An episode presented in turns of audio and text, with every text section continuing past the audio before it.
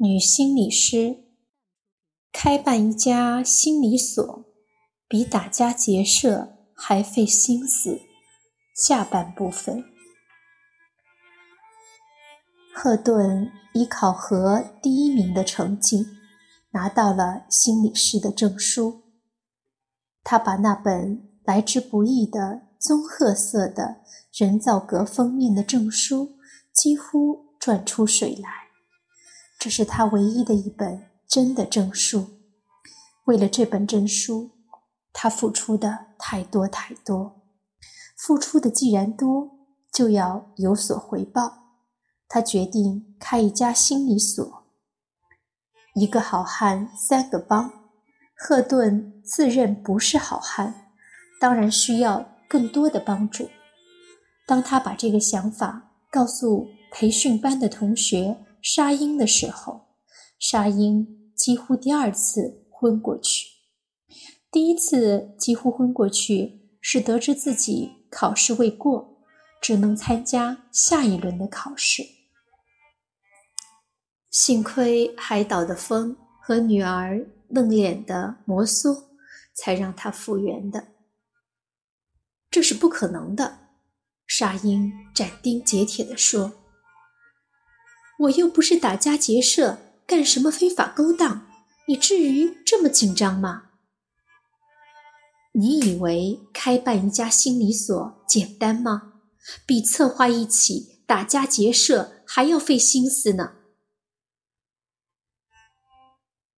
我在大学里当心理教师，知道这行当里的深浅，实属不易。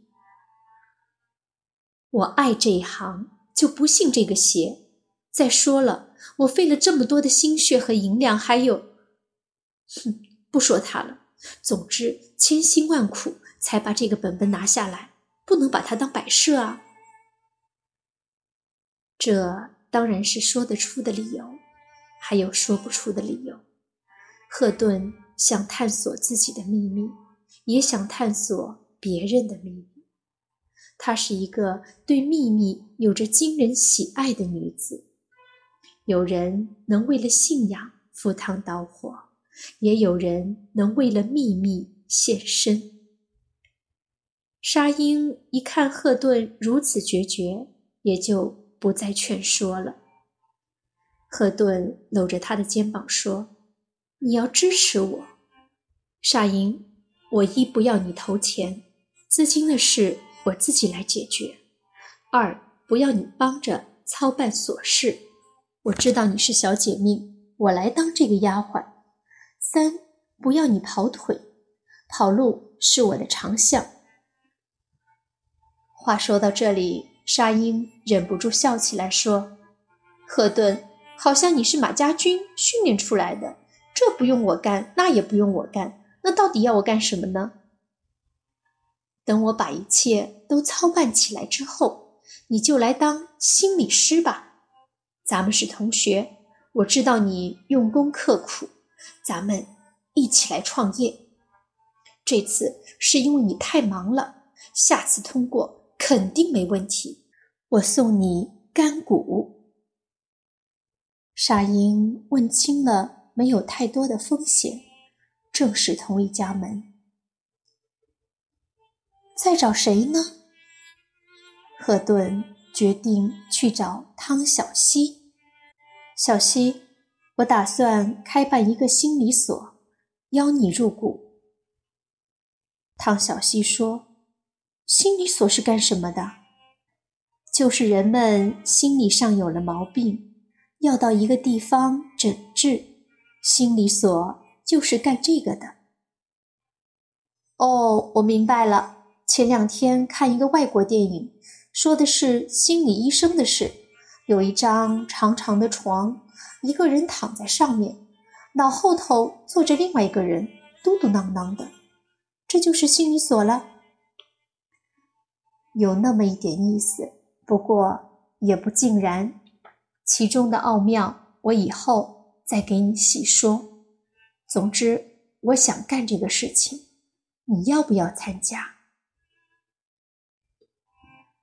真看不出来，你居然会这一手啊！我经过学习，已经有了文凭，可以办心理所了。我需要帮手，我看你合适。汤小希一时有些激动，说：“你看得起我，我当然愿意和你一块干了。好，我现在就可以任命你为咱们心理所的筹备主任。”我成了主任，那你呢？何顿还真没想过自己到底是个什么角色，被这一问给问住了。想了想说：“我就是所长。现在我就发布咱们心理所的第一个指示，你到工商管理部门打探清楚，办一个心理所都需要哪些手续，然后咱们就一步一个脚印的开始筹办。”几天之后，汤小希来到赫顿租下的房子。赫顿事先在厨房里熬下了热气腾腾的一锅八宝粥，他忙着给汤小希递拖鞋，说：“都打探清楚了吗？”汤小希磨磨睫毛上的汗珠说：“基本上吧。”“那先吃饭，吃饱了咱们就有劲儿了。”说着，一人一把小勺，开始喝粥。“难吗？”“不难，基本上和审批一个香烟摊子的要求差不多。”赫顿大吃一惊。“不能吧？这几天我看了很多资料，人家外国难着呢。”“外国怎么批咱不知道，反正咱们这里的手续不复杂，中国特色。”赫顿非常高兴说：“真是天助我们呀！”汤小希又说：“别高兴得太早了，有两个困难。第一，你要有一个有房产证的房子作为你的营业地点。第二个，你要有十万块钱作为开办资金。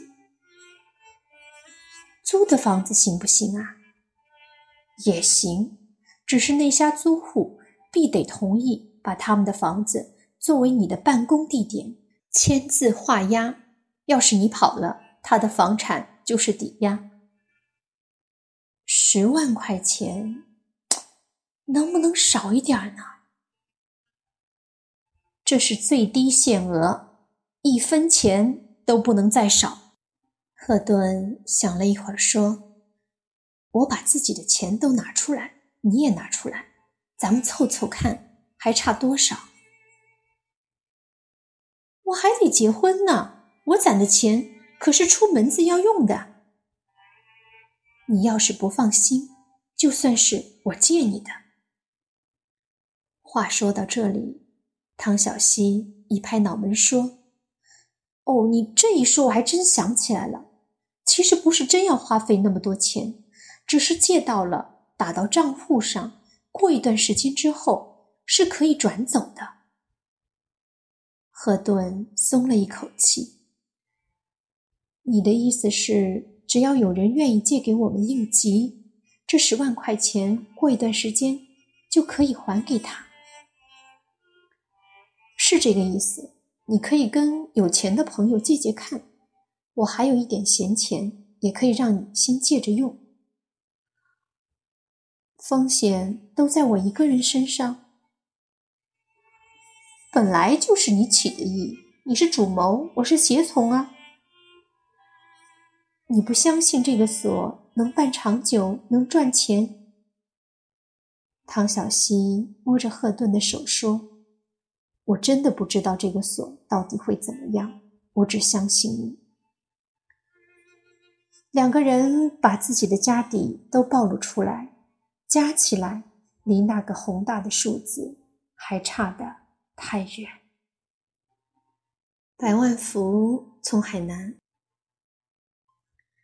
百万福从海南旅游归来，拿出一串粉红色的珍珠，对赫顿说：“这是真正的珍珠，彩色的，我特地买回来送给你。”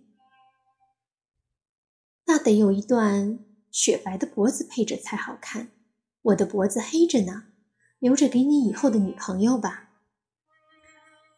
百万福的手捏着那个装项链的红绒布盒子，伸也不是，缩也不是，僵在半空。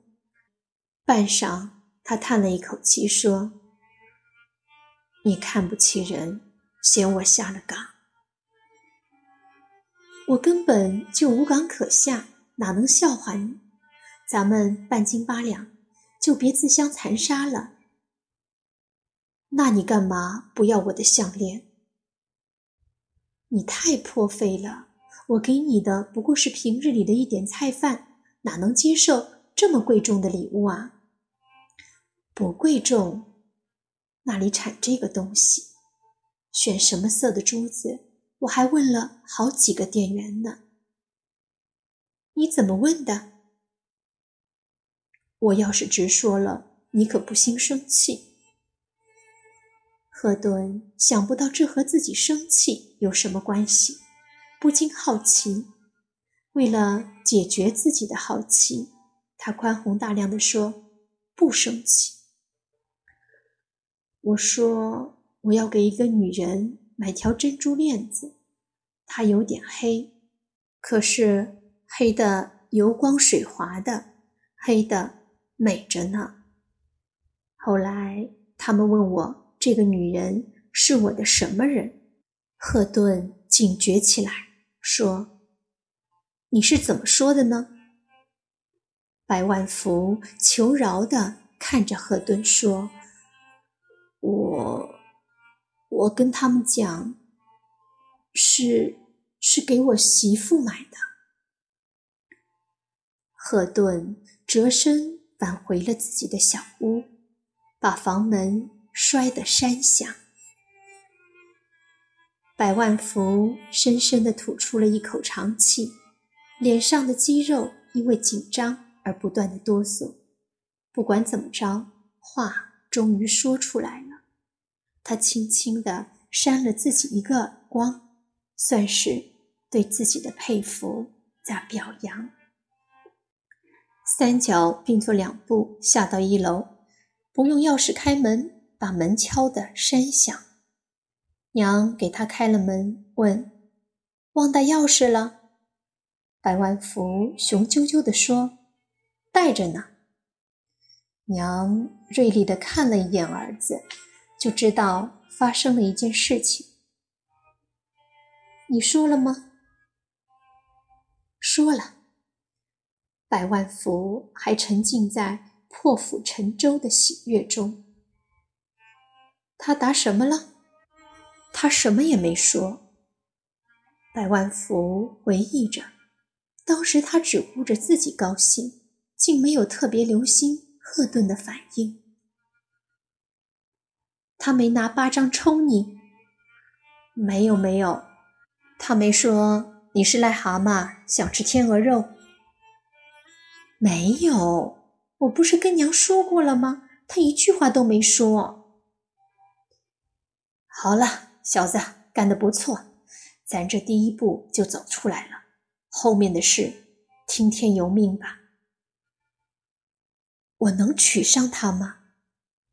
百万福直搓手，好像怕冷，又好像怕热。“不知道，姻缘这个事情，谁说得准呢？”赫顿心里烦躁，就到街上走走。面对着百万福的求婚，赫顿第一个想法是好笑。他从来没想到会和房东的儿子有什么瓜葛。他有过很多个房东了，凶恶的、冷淡的、笑面虎的。他从来不期望房东发什么善心。今天房东破天荒地的没有堵在单元门口，赫顿以一个陌生人的眼光审视着房东太太的房子，加以甄别。老式楼房，一梯三户。注意，不是电梯的梯，是楼梯的梯。房东太太的房子是中单元，正对着楼梯。所有上楼的人都要从这套房子的门前走过，从家里一开门就感受到了外面吹来的风。赫顿只是在交房费的时候进过房东太太的屋子，知道格局的大致模样。当中是个方方正正的厅堂，面积不小。站在厅堂中，左右两手都是卧室，大小也都差不多，各有十几平方米。朝南，采光很好。